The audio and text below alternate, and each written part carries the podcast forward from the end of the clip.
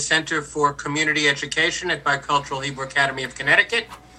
I'm delighted to welcome you to our pre Tisha B'Av class, which will be given by our new Judaic Studies principal and new resident to Stamford, Rabbi Joshua Rosenfeld. Uh, his topic tonight will be Kamsa and Bar Kamsa, an unfamiliar look at a familiar story. Uh, we're very fortunate to host Rabbi Rosenfeld for this program. He has an engaging personality, he's an extremely thoughtful educator, and his insights about the famous uh, Kamsa and Bar Kamsa story will certainly be enlightening. Prior to his arrival in Stamford and his working at Bicultural, Rabbi Rosenfeld uh, was the middle, middle school principal at Manhattan Day School and the associate rabbi at Lincoln Square Synagogue in New York City. Rabbi Rosenfeld studied for two years at Yeshivat HaKotel. He served in the IDF in the 605th Combat Engineers as a lone soldier through the Second Lebanon War. He received a bachelor's degree with honors in English Lit from YU, where he was a Wilf Family Scholar. He holds a master's degree from the Azrieli Graduate School, and he obtained Semicha from the Rabbi Isaac Elchanan Theological Seminary at YU. Uh, just a little bit of a commercial for the CCE, the Center for Community Education, is now over a year old, uh, and it's an important initiative of the Bicultural Hebrew Academy of Connecticut that aims to inspire thoughtful conversation related to the spectrum of Jewish issues. Um, in September, we're very excited to announce that we will be publishing the very first edition of Panim, an academic journal which will include articles by more than a dozen Jewish educators. Um, and we're also planning to organize both live and Zoom shiurim after the Chagim for our community members here in Stamford and beyond. And if you're interested in getting more involved in this effort, uh, please contact me. Also, just um, a note in, uh, on the program if you do have a question, please type it into the chat. It will go to Rabbi Rosenfeld. He will uh, view it and answer any questions after the program uh, it's my great pleasure to introduce Rabbi Joshua Rosenfeld. Thanks so much uh, for that wonderful introduction. Uh, thank you all for coming. Uh, and uh, really, a big thanks goes to uh, to Michael Feldstein and his helming of the CC, along with uh, Rabbi Trencher for all of his uh, help, really with everything, uh, my acclimating to the community and the school, uh, but also in uh, ensuring that all technical aspects of these classes uh, go well. I can't wait to uh, Emir be able to learn with people in person, God willing, be a lot a lot nicer, I think. And um, just, I also want to dedicate, if I may, tonight's Torah learning um, or that which I can help to uh, to the memory of my grandfather, my Zaidi, Harav Yisrael ben Harav Naftali. I'm named after my grandfather's father. My grandfather was a, a principal of North Shore Hebrew Academy for about uh, two decades, um, and. Um, and uh, it was uh, his life and my Saba, who was also a principal, that I have uh, sought to emulate in my own. And his uh, eighth yahrzeit was yesterday. I miss him, miss him dearly, actually. Um, this is uh, the second time that I've had a chance to learn with you, and it's my first as an official Stamford resident. And uh, I do, uh, I do think it's um, uh, worth saying and pointing out that after having spent uh, two Shabbosim here uh, and having met people, having met the rabbis of both Young Israel and Agudas Shalom, um, that uh, we made the right choice for my family and I. We could already feel it. People here, just I see a number of you on the boxes and the tiles and the Zoom. Uh, thank you to everybody who's been so welcoming, so kind, um, and uh, allowing the, the, transition from city life to suburban life be all the more sweet. Um, so let's get right into it. I've taught this particular story before on Tisha B'Av itself, as it's one of the main and perhaps the best known of the section of Agadot, of rabbinic stories and legends uh, that we call as a unit the Agadot HaChorban, the legends and stories of the temple's destruction. And the, the vast majority of them, the bulk of these Agadot appear in, in Masechet Gittin. Uh, in uh, they start on Daf Nun Hey on folio 55a, and they continue, and that's uh, actually really only the uh, the only part of the Talmud that you're actually really allowed to study on Tisha B'Av. We try and limit our Torah scholarship on Tisha B'Av itself to matters appertaining to the destruction, pertaining to the Churban. We're not supposed to learn things uh, of ordinary Talmudic fare because learning is supposed to make us happy. And um, and I think it's uh, it's it's it's it's important uh, to learn these agadot because it's um, it's really talking about the lead up to Tisha B'av. It's really talking about how we prepare for Tisha B'av. Many of these agadot are not concerned with the actual destruction itself, although to be sure, there are many rabbinic stories that focus on, on the most macabre, grotesque aspects of the destruction itself. But the, I think the bulk of the stories that the rabbis want to tell about the Churban is about the lead up, is about the, the causes, about what happened that brought us to a state of a destroyed temple twice, exile, and then diaspora and dispersion. And it's in the days leading up to Tisha B'Av that I think that these agadot, that these stories, have their most profound effect when we study them. So, in speaking about the genesis of the destruction of the temple, the story of Kamsa and Bar Kamsa is not only the most famous of these stories, but I would aver that it's perhaps one of the most famous stories in the Gemara in toto of any kind. And uh, thus, I think it's really uh, apropos for us to be learning it tonight as we prepare for unfortunately, what seems to be yet another Tisha B'Av. So we're going to start with the statement of Rabbi Yochanan. Rabbi Yochanan, it's important to understand, is, a, is going to be uh, the rabbi, one of the main, what we call the Mara Da'ara of Eretz Yisrael. Rabbi Yochanan is one of the rabbis that stayed in the land of Israel after the destruction, um, a student eventually of Yavne, the yeshiva that was saved from the destruction by Rabbi Yochanan ben Zakkai. It's a story for another time, uh, an amazing story in its own right. And Rabbi Yochanan has the following to say. So I'm going to uh, share my screen with you. I actually uh, made a source sheet for us. And uh, and here we go. Can uh, can can somebody just give a, a, thumbs up that you could see my screen? It's always hard on Zoom to know if it's actually working. Okay, Jody, I saw you. Shai, I saw you. Thanks, guys. You're the first two on my screen. Um, so here's the text of the of, of that the Gemara opens with, and when the Gemara offers a preamble to a unit of stories, we could call that a ptichasa. That is an opener. It's uh, it's going to frame uh, the unit of stories that we have afterwards. Amar Rav Yochanan. Rabbi Yochanan said, "Mai dichtiv. What is the meaning of the following verse?" Ashrei Adam tamid umeksheli bo yipol bera'a. Happy is the man who fears always, who is in constant fear but who hardens his heart shall fall into mischief. So, what's the meaning of that verse? Rabbi Yochanan uses that verse as a stepping stone to say to us that Al Kamsa ubar Kamsa charuv Yerushalayim, because of Kamsa and Bar Kamsa, because of the story of Kamsa and Bar Kamsa, Yerushalayim was destroyed. Now, we already know right at the outset that it's not only Kamsa and Bar Kamsa that caused the destruction of the temple, because right after this, Rabbi Yochanan introduces what will be the second story, which is that on account of a chicken, a separate story for another time, Achar of Turmalka, the great city of Turmalka, was destroyed. So, Kamsa and Bar Kamsa is one of the units of stories of a small event, a small story that through a kind of butterfly effect ended up being responsible for the destruction of the temple. Now, I want to dwell for a moment on this verse, which we're going to come back to. Mishle, the verses in Proverbs are notoriously difficult to fully understand because they contain so much wisdom for us, so much understanding that we need to plumb the depths of these words.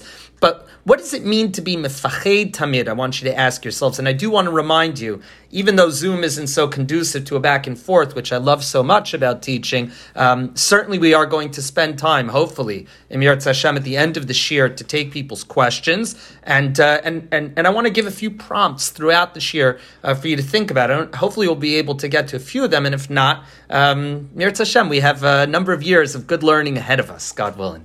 So, I want you to think about what it might mean that when we're introducing these stories of a small event that generates this massive destruction and the end of an era for the Jewish people, I want you to ask yourself what the purpose of using the verse Ashrei Adam, praiseworthy is the man who is mefached tamid, who is in constant fear. Now, you might even sharpen that question by asking yourself, isn't it not really a Jewish value to be in constant fear? Shouldn't you really uh, not be in fear? Didn't Rabbi Nachman, for example, tell us that you know the whole world is a narrow bridge and the main thing is not to fear at all? So, what exactly are we being told over here? And what exactly is the connection of that to the story of Kamsa and Bar Kamsa? So, I'm going to stop sharing. And um, I wish we had more time for it, but what I'm going to do is I'm going to read the story to you uh, in, in a kind of paraphrase. And you might be familiar with the story because the truth is, is that the story is uh, taught to us as, as, as little kids. Um, and it's it's taught with a very specific message in mind, and I think that that message is be nice to other people and don't kick them out of your parties when they come, especially when they offer to pay for everything.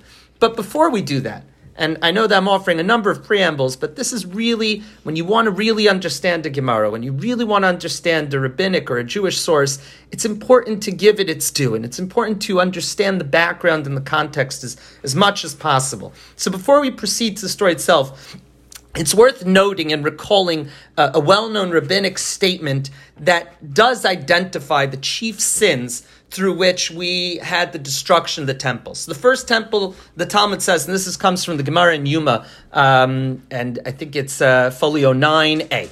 The Gemara in Yuma tells us that the reason that the first temple was destroyed was because there was total corruption people were complete failures. They were violating the three big sins of Odazara. They were engaged in pagan idolatry. Uh, they were engaged in sexual immorality, and there was murder. Uh, it was rampant in that society. The temple was destroyed. Now, in the second temple, the Gemara says something rather shocking.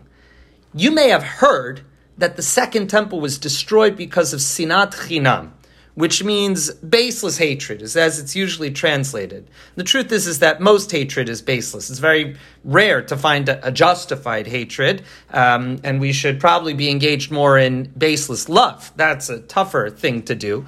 But we say that the second temple was destroyed because of sinat chinam, because of baseless hatred. Now, the Gemara actually doesn't just say that. The Gemara says something rather jarring. It says that in the second temple, and imagine for yourself a similar society, and I'm starting already to show you my cards a little bit about where we might be going with all this. The Gemara says Mikdash Sheni in the second temple, Shahayu Oskim B'Torah. They were very learned. They had many people that studied, that went to Daf Yomi, that went to Shiurim, that came to CCE lectures. There was a lot of Torah. There was mitzvos. People were engaged in, in mitzvah, scrupulous mitzvah performance. Gemilas chasadim people even had all kinds of gemachs they, they would set up to give to the needy and they would take care of people that were needy however however however. Mipnei macharav if it was so if it was so good if people were doing all the right things why was it destroyed? Mipnei shahaisa bosinas because when you would pull away the veneer of that society with all these external things and with all the goodness on the outside with the Torah, with the Gemilas Chasadim, with the mitzvah observance, with all that stuff, people hated one another. It was a culture of cliques and of people deciding this one's an enemy, this one's a friend, this one I talk to, this one I don't talk to. And this was the way that people functioned. And because it had sinat chinam, despite having all those other good things, because it had baseless hatred and enmity between people, so the society was rotten and that was the cause of the destruction of the temple. The rabbis actually take this to uh, a very um, shocking extreme. They say this teaches us. If you're looking for one of these kind of sources. This teaches us that that sinat chinam, that that kind of interpersonal sin, is considered uh, the same on par with the three big ones. That for that it was enough to destroy a temple. It was enough to ruin a society. It was enough to cause the destruction. Watch out for this kind of, even if you think that you're doing everything God wants, if you're not good with other people, if you're not treating them the right way, if you have hatred in your heart for fellow Jews, then everything is rotten. That's what the Gemara is trying to teach us over there. So that's the real cause of the destruction. So the, the last, I'm going to paraphrase the story because, uh, in the interest of time, and I do want to make sure um, that, that the few points that I want to share tonight do come out. So here's the story of Kamsa and Bar Kamsa. For an upcoming party, a wealthy man sent his servant to deliver an invitation to his friend, a man named Kamsa. However, the servant mistakes the recipient as Bar Kamsa, who was an enemy of the wealthy man. Upon seeing the hated Bar Kamsa at his party, the host ordered him to leave, get out. Bar Kamsa, attempting to save face, three times offers to make peace with his host. First, he offers to pay for all the food he eats. And then, when he's rebuffed, the host says, No, I'm not taking anything from you. So he says, I'll pay for half the expenses of the party. He's driving a hard deal. And the host says, Nope. And then he says, Okay, fine. Don't embarrass me. I'm going to pay for the entire thing. I'll pay for your whole party. I don't care. Just let me stay. Don't embarrass me. Don't kick me out. And the host, of course, says, Sorry, no. He doesn't even say sorry. I added that. He says, No way. Finally, the host has Bar Kamsa forcibly removed, and the Gemara is careful to note the presence of rabbis shahayusham velo malchu that were present and did not protest what was going on in front of them. They lacked the courage to protest the shameful actions of this host. Now, the story continues.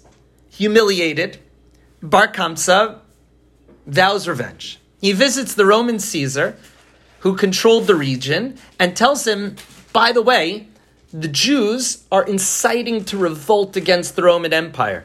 Achul Bey Kurtza, the Gemara says. He, he, he resorts to a very disgusting act, I think we could all agree. He informs falsely on the Jewish people.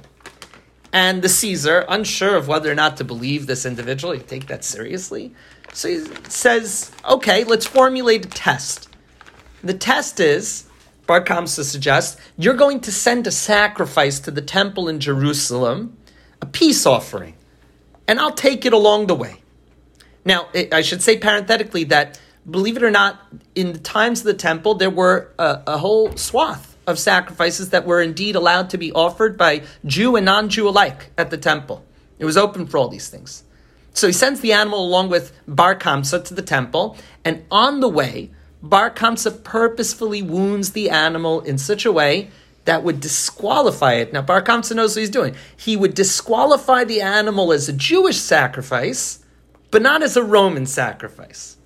And the Gemara says that there's a dispute. Did he, he either gave it like a nick on its eye, bedukin sheba'ayin, or somewhere on its lip, wherever it was, it was a wound that when you bring it to the Beis Hamikdash as a Jew, so that would not be accepted as a korban. But the Romans in their temples, they didn't think that this was a, a wound or anything that would be a disqualifying factor. That's Act Two. Now we come to Act Three. Bar Kamsa arrives at the temple. Upon seeing the disfigured animal, the rabbis of the Sanhedrin present at the temple have to make a decision. How do we respond to this delicate situation? Some advocate dispensing with the law and offering the animal anyway to avoid any issues.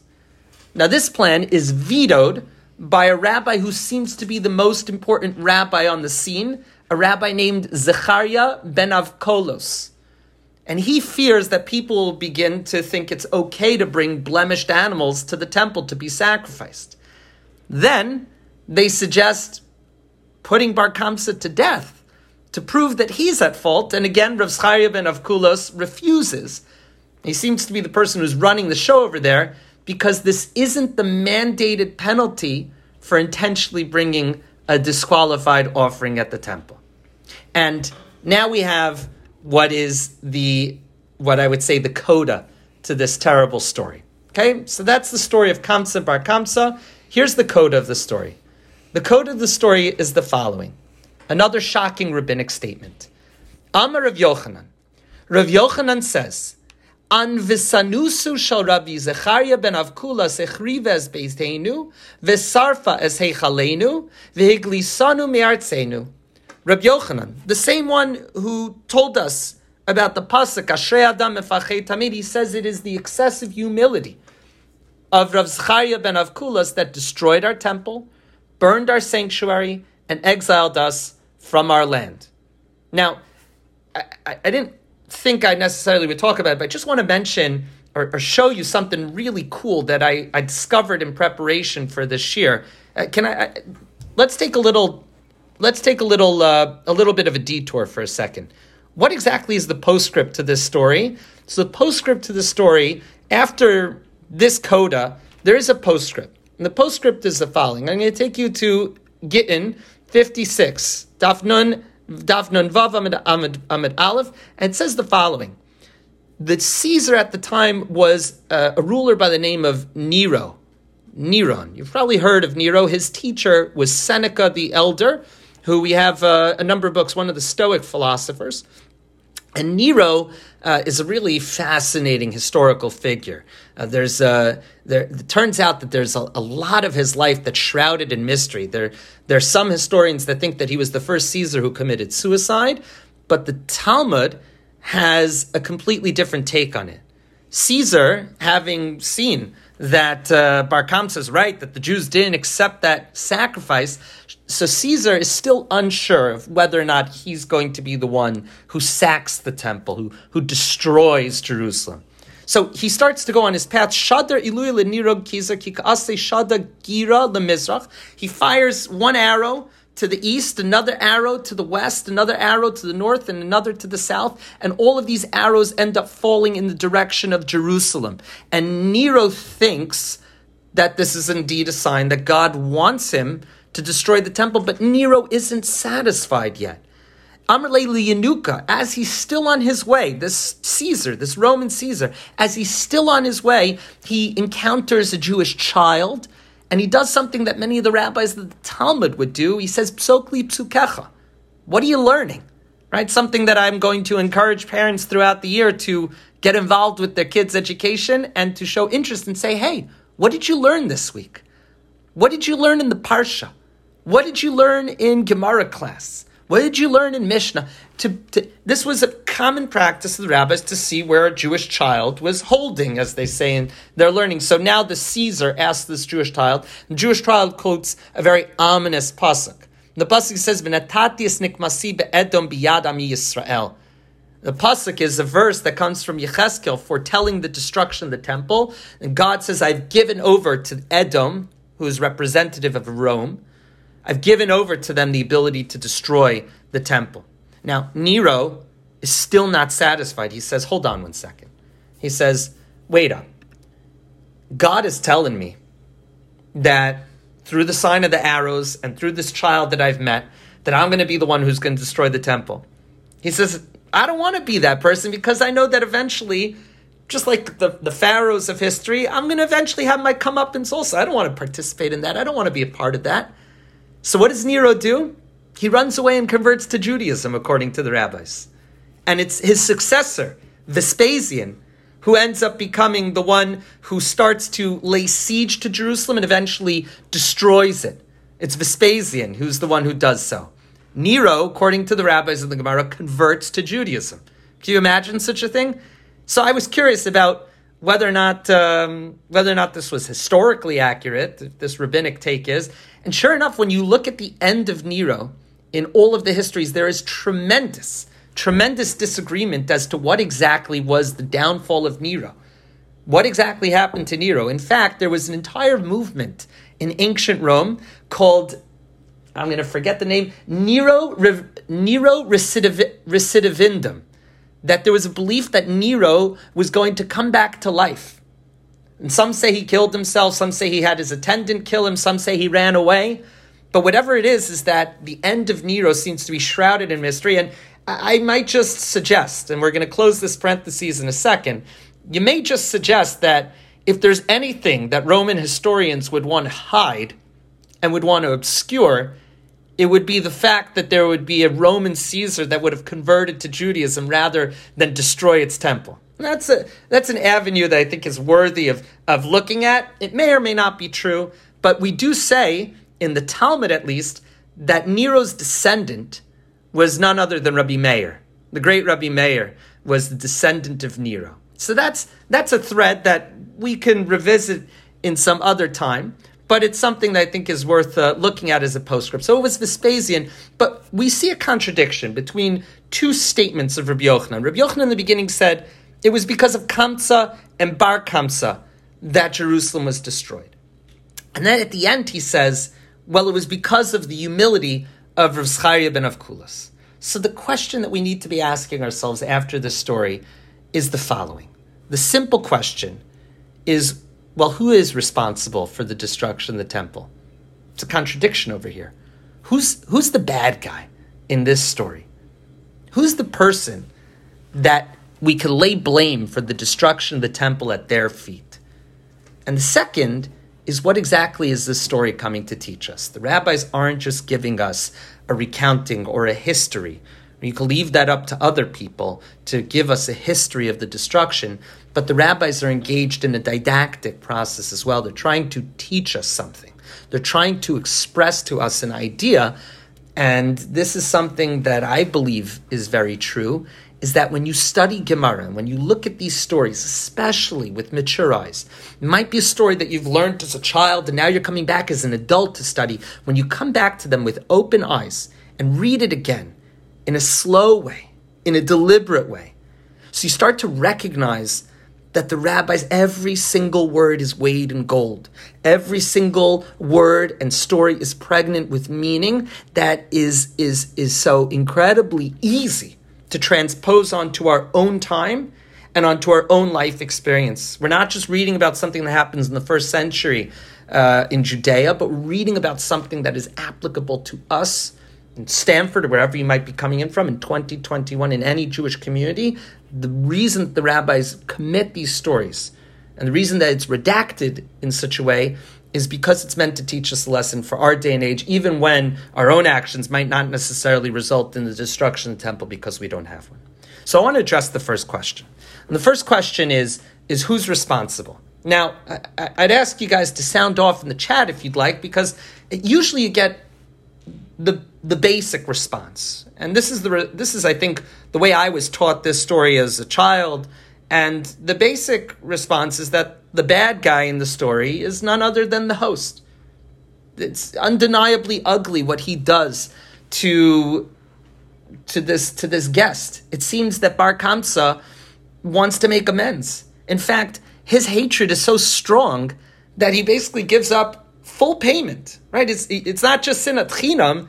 It, it's sinna with a lot of money at stake. He gives up the price of his entire party just to just to make sure that he sticks it to Bar Kamsa, just to make sure that he shows Bar Kamsa, you are not welcome here.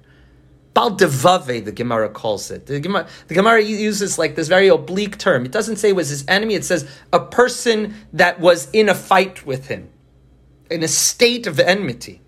The Gemara seems to want to make clear that the society functioned in a way that there wasn't even any reason for this. We don't even know who these people were.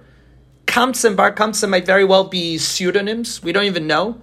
We don't have records of any such people, even though in uh, Jos- uh, Flavius Joseph, uh, Josephus's own personal memoirs, we have a reference to wealthy individual with a name that's similar, but we really don't know who they are. It could be a placeholder for a name. It wants to express to us that, that there were people that, that simply hated others and nothing could change their mind about it. Bar Kamsa seems to want to make amends. So definitely the host is the bad guy and since the host is the bad guy, the story is coming to teach us don't, uh, you know, practice achnasat orchim. Don't kick people out of your house, and certainly don't embarrass them in public.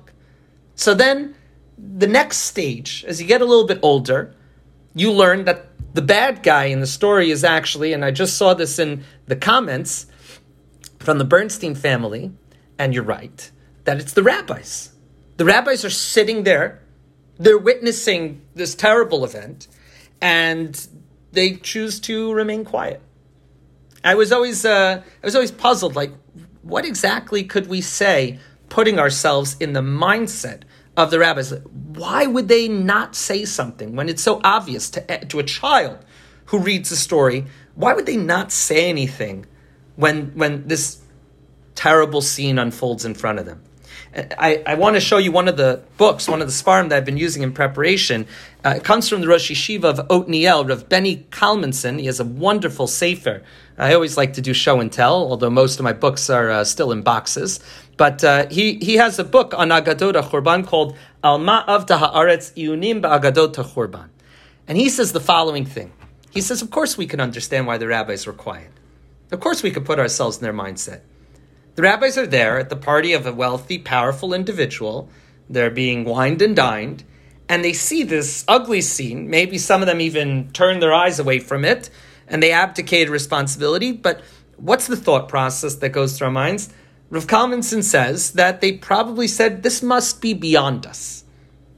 There must be a backstory here. There must be a reason that Bar Kamsa is being treated like this. It's something that we don't know. Better to not get involved. Better to better to be mit alem, to, to turn to turn our eyes, to avert our eyes from this and tonight, not to make a stink, not to make a scene. There must be a good reason for this. How often, uh, in, in hopefully far less acute ways, how often do we see something, all of us, and we say, I'm not going to be the one who speaks. Somebody else will speak up. In psychology, we call this the diffusion of responsibility. Uh, for a while, this was part of the legend of Kitty Genovese. Remember that? Uh, turned out to not exactly be so true. But diffusion responsibility is the psychological effect that says somebody else is going to take care of it, or I could abdicate responsibility here because I never really had to assume responsibility in the first place.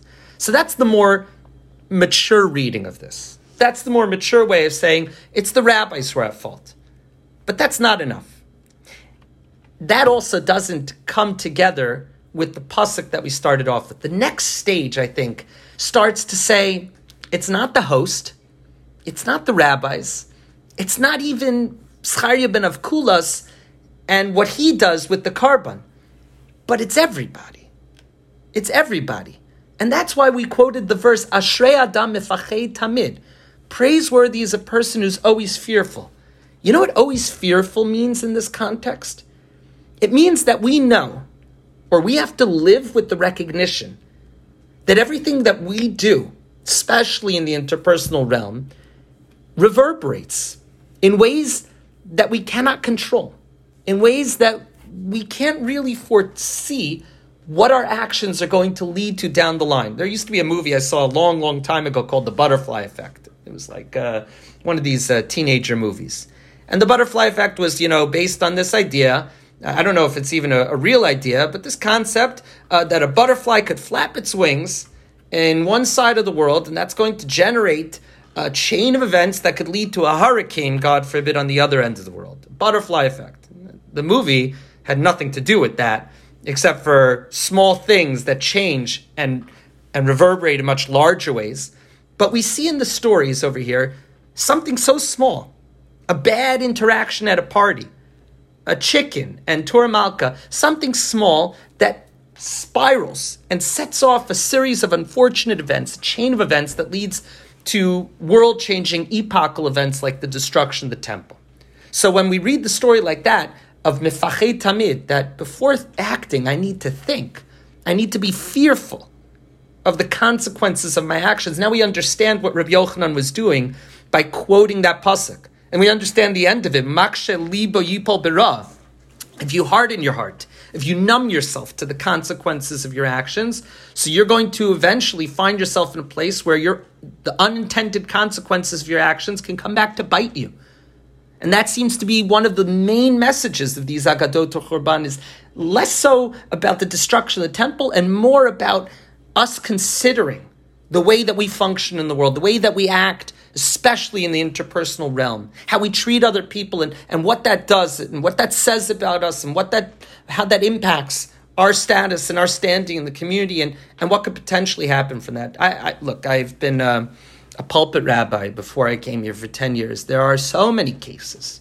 If somebody said something or an omission or uh, somebody forgot to do something, and that led to feuds that led to situations that got out of people's control. One misunderstanding leads to another, and it takes so much time to just peel that off and to, to mend that situation. Perhaps that's how you get to a society where the rabbis can be sitting at, a, at, at this party and not say anything because who knows? Better for me to sit back, better for me to not get involved than to, uh, than to say something. That's the kind of mindset that leads to a destruction. Furthermore, we know that the Talmud gives all sorts of reasons and says sinat chinam above all, but you should notice that in the story, in the Talmud, sinat chinam is never even mentioned in the context of Kamsa and Bar Kamsa. The story is presented as it is, and in the end, blame is laid at the feet of Zcharia ben Avkulas. Now let's focus on Zcharia ben Avkulas for a second. Zcharia ben Avkulas Schai ben Avkulas is a unique figure because he seems to have so much importance in this particular Gemara. He seems to be the person who's deciding how everything goes in the Beit Hamikdash. You know how many times Chaya ben Avkulas is mentioned in the in the Mishnah and in the Talmud? Anybody know how many times he's mentioned? Seemingly an important figure, twice. Twice. He's mentioned in the Mishnah and Shabbos as well. And by the way, when he's quoted in that Mishnah and Shabbos, which is about a totally separate concept, it's about clearing your table from, from nuts after you've eaten them the Mishnah is sure to add on over there. And by the way, because of Schayr ben Avkulas, the temple was destroyed. this is the guy. Schayr ben Avkulas should be somebody, at least seeming to the power that he has in this particular Gemara, should be somebody that's mentioned constantly. We should hear about him all the time, and yet we see nothing of Schayr ben Avkulas. And every time he's mentioned, we point him and we gesture and say, This is the guy. Why does he get such a bad rap? Why is blame laid at the end of the story in his feet by Rav Yochanan? And then again in the Mishnah? I think because Chayr ben Avkulas is emblematic of all of those societal ills that we just described before. Of the lack of care, of the lack of pachad, of the lack of fear, of the lack of, of, of circumspection when dealing with other people and their feelings and interacting with them. Schayr ben Avkulas obviously had a lot of power. And this is a fourth stage of understanding the breakdown in this story. Schayevin of Kulas could have done a number of things over here, and here we have an indictment wholesale of rabbinic authority. And I want to say parenthetically, it's it's quite unbelievable. I talked about reading Gemara in a mature way and what it yields, the joy of Torah learning that it yields for us. You would think that this would be the kind of a story that rabbis would want to maybe suppress they wouldn't necessarily want people to hear about how they messed up so badly in this particular instance, how they were responsible for the destruction, how they ended up causing, how they sat down as bystanders while this travesty was occurring. You might think that that's the case, except the Talmud, as it does in many, many other places, says, no, here's the facts. Here's the story as it occurred. Here we are, warts and all, so that you later Jewish generations might learn, might understand that we might take responsibility. What an unbelievable thing. So back to Zchayev and Avkulas, it's an indictment wholesale of rabbinic authority. Because you would think that if there was any time that it would be good to bend the rules of halacha a little bit, it might be when the wrath of the Caesar is at stake. Especially when it comes for an Aveira, offering this kind of a sacrifice, that honestly wouldn't necessarily incur a death penalty. It's not one of the big three. This would have been prime time for a little bit of rabbinic creativity, for a little bit of boldness, for a little bit of bravery to say, okay, we'll accept this korban. Shlom Malchus. Who knows what the Caesar might do? Instead, we find Schayr ben Avkulas doing something that in modern Hebrew, right, we used to have this phrase in the army, we would say to be lahaktin rosh Rosh Katan. You guys know what Rosh Katan means? Rosh Katan means I see something happening. I see that something needs to be done. Doesn't involve me. Same kind of mindset that the rabbis had at the meal before. Rosh Katan means I'm not going to get involved. Schayr ben Avkulas says, I'm just going to focus on the halacha. I'm just going to focus on what's before me, the particular case, and I'm not going to take a look at the global context.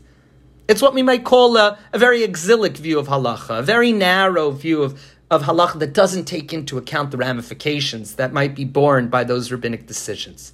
Schayr ben Avkula should have been Magdil Ros. He should have been Rosh Gadol over here and said, This is a time where bold action needs to be taken. We need to either take this korban or we need to do away with this Bar Kamsa fellow. He does neither. That's why we see this language of anvisanuso. Anava is a positive thing, anava is a good thing. Humility is the most laudable of traits. And Zchair ben Avkula certainly was a humble man. The rabbis attest to it.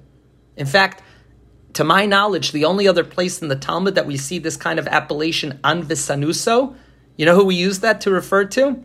God. The Gemara says, the Talmud tells us elsewhere, Kol makon shtamotzi gadluso. Any place you find the greatness of God, shamatamotzi anvisanuso. There too you find God's kiviyachol, as if to say God's modesty, God's humility. What an unbelievable trait. The trait of Moshe Rabbeinu's Chayyim of Kulas has got it. And yet when it's misapplied, when it's engaged improperly, like this case over here, disaster ensues. Schar ibn of Kula shows us what we would call a degree of cowardice. It should have been the time to do something. And it feels scary for me to even talk about a rabbinic figure in this way, save for the fact that, that this is exactly what the Gemara and what Rabbi Yochanan is telling us in their own harsh language. Schar ibn of Kulas is probably in Gan Eden knowing knowing that he's serving as an important example for Jewish people, for time, for everybody, for time immemorial to be used as an example of when not to engage in humility, when to move beyond that, and when to exercise your authority, and when not to be Maktin Rosh. Taken all together, all of these things, from the small, from the actions of the host, from the way that the host conducted himself, to the failures of leadership of Schar ibn of Kulas, taken together, all of these events seem to tell us that it wasn't really the story of Kamsa and Bar Kamsa that caused the destruction of the temple. It wasn't even just Sinas Chinam that caused the destruction of the temple. Like anything else that happens in real life, like any other real life situation, big events happen because of a myriad number of small events that catalyze them and, and put them onto a path that inexorably leads to, in our case, the destruction of the temple but it was the sinas chinam. It was the baseless hatred of the host for Bar Kamsa. It was all of these things that created a climate in which the Romans could march in and destroy the temple because there was no unity, because there was no people really left to speak of. Sinat Chinam wasn't the root cause, it was the root enabler of the destruction. A society that has sinat chinam, a society that is permeated with these kind of relationships of people, is also going to be a society where the rabbis or where the authority figures are going to be fearful of stepping up when need be. It's going to be a society where, when action, when decisive action needs to be taken, the leaders are going to step aside because who knows what people might say? Who knows? Mayagidu. What what kind of enmity might I? Maybe maybe the rabbis were afraid of what what kind of sinat chinam might happen to them. Maybe they wouldn't have been invited or kicked out of the next party thrown in Yerushalayim. This kind of a society is a society where all the conditions have been satisfied to take away a temple that God says elsewhere in these Agadot, HaChorban, and Gittin, God says that it wasn't even a temple anymore. It was just sticks and stones. It was supposed to be a temple. It was supposed to be an edifice, but it was, it was devoid of all meaning. Because a people so divided, and remember, a people that were learning Torah, a people that were engaged in Gemilut Chasadim, a people that were engaged in scrupulous performance of the mitzvah. They had all those things. They probably thought they were okay too. They probably thought that they were doing fine. They probably thought, yeah, we, we hear from time to time stories like this, you know, maybe, you know, and a WhatsApp comes our way, so do you hear about that? Or we see something in the newspaper, you know, some ugly scene, or we see it, a, a clip, and we say, okay, but we're doing okay. This Agadah, this story comes to disabuse us of the notion that that is okay, that that is something that should be countenanced. Because it says that it is emblematic of deeper, pervasive societal ills that allow for destruction to take place, a catalyzed destruction. So I think it's fair to say that we have no one culprit that we have no one person that we could lay the blame on. And that maybe is the reason that Rabbi Yochanan contradicts himself. Like Walt Whitman, very well, I contradict myself. There are a multitude of reasons for the destruction of the temple. But it also serves to bear that wherever you looked in the society of pre-destruction, pre-destruction of the second temple, wherever you looked, you found from the very top rung to the very bottom rung, you found corruption, both moral and of leadership that allowed for the temple to be destroyed. Now, I think the lessons for us are, are, are, go without saying. I think at the very lowest level that we should practice achnasat orchin. The Maharal, in his comments on this, says that it's not for naught that the rabbis told us that the act of achnasat orchim, the act of, of bringing people into your home, the act of doing that, especially when they're new. I see over here, I see uh, the Pearl family, they were our host, Tachnasad Orchim, on the first week. The Gemara, the Talmud tells us that that is Kehakbalas Penei HaShechina. It is like you're accepting God into your home. It's not a small act, it should be looked at as a huge act, something tremendous. that even that small thing should be seen as a big deal.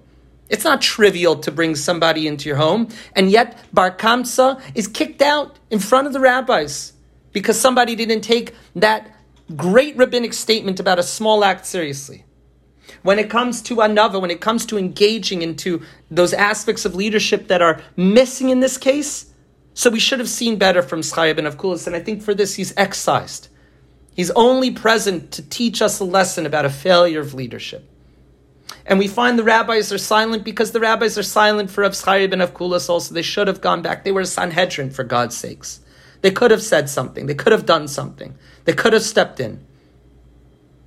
I want to say something. Um, I, am going to take questions in a moment, and I, I, saw a number of questions came in.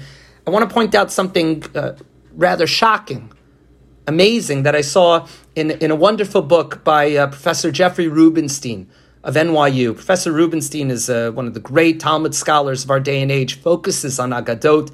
In his book, Talmudic Stories, Culture, uh, forgot the full title.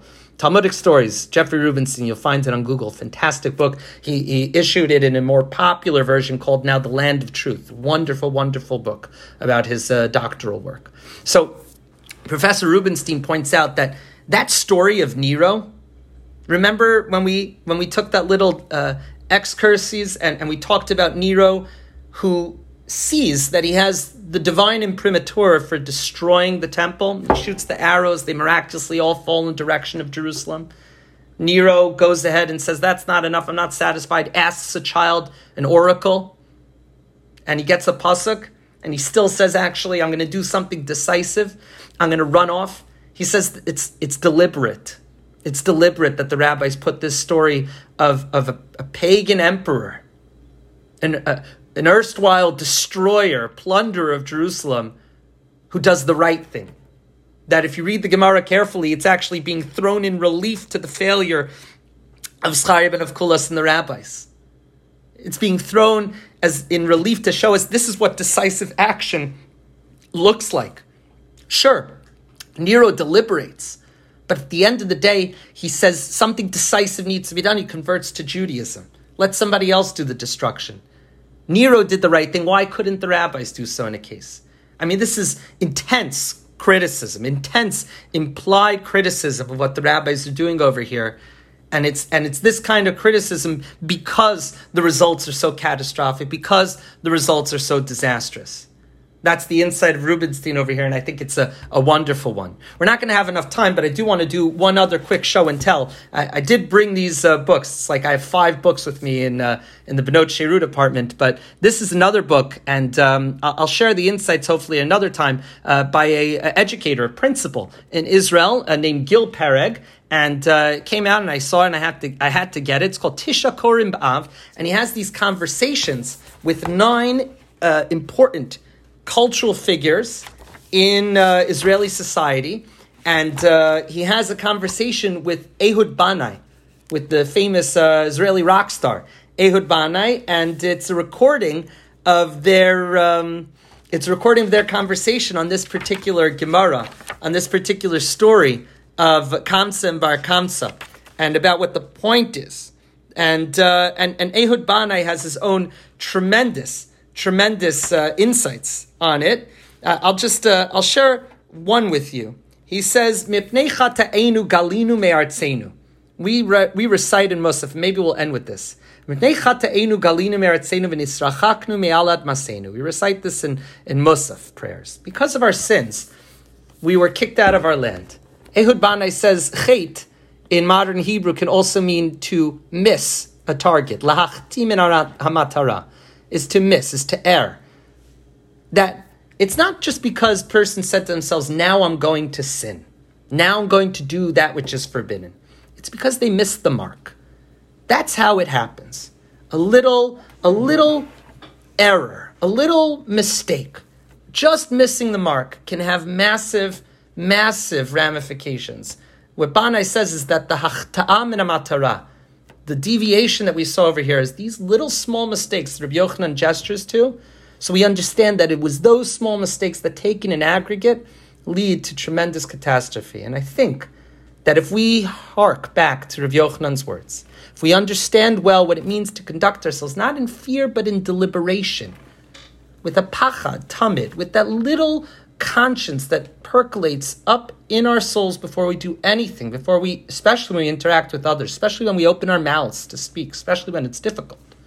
If we conduct ourselves as a society, as a community in that way, hopefully we will be able to rectify these small little hachtaot, these small little deviations from what is right and good, and we'll be doing a massive, massive benefit for ourselves because in that kind of a healthy community, that kind of a healthy society, that kind of a healthy Jewish people will hopefully be the one that merits to see the rebuilding of the Beit HaMikdash that was destroyed because of those failures.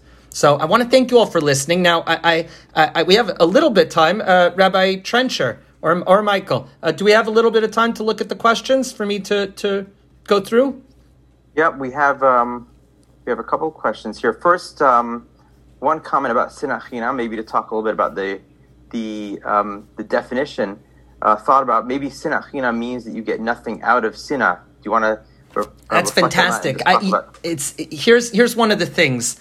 Um, this is a whole separate discussion. Bra- uh, Bracha, I see. Uh, I see you. It's good to have uh, people from the Upper West Side here. Also, um, make me feel uh, wistful and happy. Um, miss you guys a lot. Uh, Nissan, I see you as well. Um, so thanks for being here. Uh, that's a great question. Now, I, I said that when you're translating, all right, an important thing to, and this is a shir I'll get it another time. Walter Benjamin, uh, great uh, interwar Jewish philosopher uh, and writer, says in his essay, The Task of the Translator, that in translating something is always lost, that all translation is interpretation. I think that the word chinam over here is one of a good, a good example of an untranslatable word.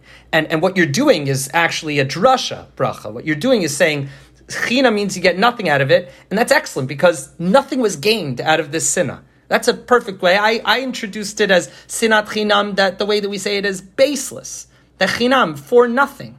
Uh, either one sheds light on a word that I think could be understood metonymically, a word that is sovil, a word that, or a phrase, sinat chinam, that can bear many interpretations, many translations. And, and I think that um, uh, you also wrote, while Nero fiddles, Rome burns. It's, it's true that in 66, 64, AD. Nero uh, probably head out, headed out to destroy Jerusalem. This story probably took place at 67. Um, I shouldn't say AD, I, I, should say Common Era. Uh, 67 Common Era because Vespasian laid siege to Jerusalem for three years. And Jerusalem, the temple was destroyed in 70 CE. Um, and, and by the way, the beginning of Nero's downfall was that many Romans had placed bl- blame for the great fire of Rome um, on, on Nero, uh, led to his uh, his demise, his great his demise and great ignominy. And um, I hope I pronounced that right. And uh, and I, I, that's the phrase. While Nero fiddles, Rome burns. Nero was considered uh, something his biographers do seem in agreement upon is that he was especially vain. I see also that the bad guys are the rabbis that didn't step in. Yes, Judith and, and Matt. We uh, we talked about that.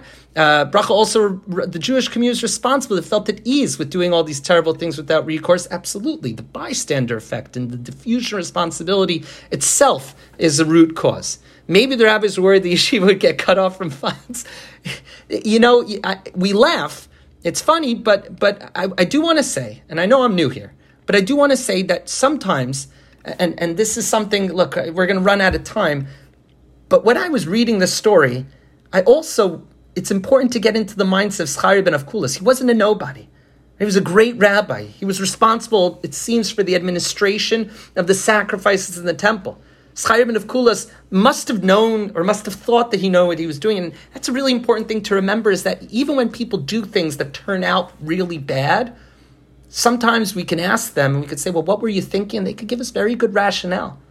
Schari of Avkulas might say, and I'll just I'll give a little taste on this because uh, Joseph, I, I, don't see you, but this is a, even if it might have been a joke, it's actually a really important point. Sometimes people would say Chaim, of course, is so concerned about the halacha. He's probably thinking to himself, "Now, this isn't going to lead to the destruction of the temple. This can't lead to the wholesale uh, destruction. This couldn't be." But I do know that the temple will still be around, and and we need standards. Or you might even hear a more fundamentalist approach that said, if if we lower our standards in the temple, then what then what's the, what good is it having a temple in the first place? Can you imagine somebody saying something like that? I could I could easily imagine somebody saying something like that. Let's throw out the baby with the bathwater. Maybe that's what Schayr of Kulas. Who knows? Maybe we're going to lose funds. Maybe we're maybe we're not going to be able to continue in the future. So we're going to take this hit right now. We won't we won't bring that that sacrifice. It's not so funny, really uh, once you think about it like that. So somebody would like to register a reservation about the translation as anava as cowardice, lack of innovation, halacha. One could argue by the same token it was courageous to resist the temptation of pander, tinker, halach, in the face of pressure. David, I, am not going to say names. I don't know if people want to be uh, uh, anonymous or not. That's a really solid point. I think that's what I'm saying is that uh, I, I, think for sure, uh, for sure, Schayr ben of Kulas is being taken to task, and anava which means humility, a positive trait, is being rendered as a cowardice because that's exactly what, what it what it seems like in sum total, right? That this and it's being paralleled directly. In fact, the Gemara in Yerushalmi tells us in a, in a different recension of this story, Yerushalmi tells us that Schayr ben of Kulas was actually one of the rabbis present at the meal. The Bavli spares that from the narrative, but in Yerushalmi it says that Schayr ben of Kulas was actually there, right? And, and, and I would say that perhaps Chayvin of Kulas is a person, a man of principle. The Anava, I'm, I'm the one to change halacha. I'm the one to act beyond the, the, the, the regularly prescribed halachic practice over here. I couldn't. That would be a, a betrayal of my integrity as the steward of the temple. One can imagine him saying such a thing. It's undeniable that that was the wrong approach over here, but, but it's something that we can respect nonetheless. Anyway, uh, is there a connection between ashrei mefache, being concerned about the butterfly effect, and a call to take bold action? Wouldn't we get stuck in a state of paralysis? Hmm. That's a, uh, that's an excellent question. You're right. So I, I think that's why we have the coda. What's the what's the falling into bad in the coda in the in the second part of that pasuk? Of course, I need to be fearful. Of course, I need to be considerate. But I think that anybody that's undertaken a big decision and written out the pros and cons and been deliberate about it, not impetuous or impulsive, and then taken action at the end, so at least you can say, I, I, thought about this, I gave it its due diligence, and now I'm going to act and do something decisive. In this story, we find no decisive action whatsoever. We find literally this bystander wallflower effect both at the party and at the temple.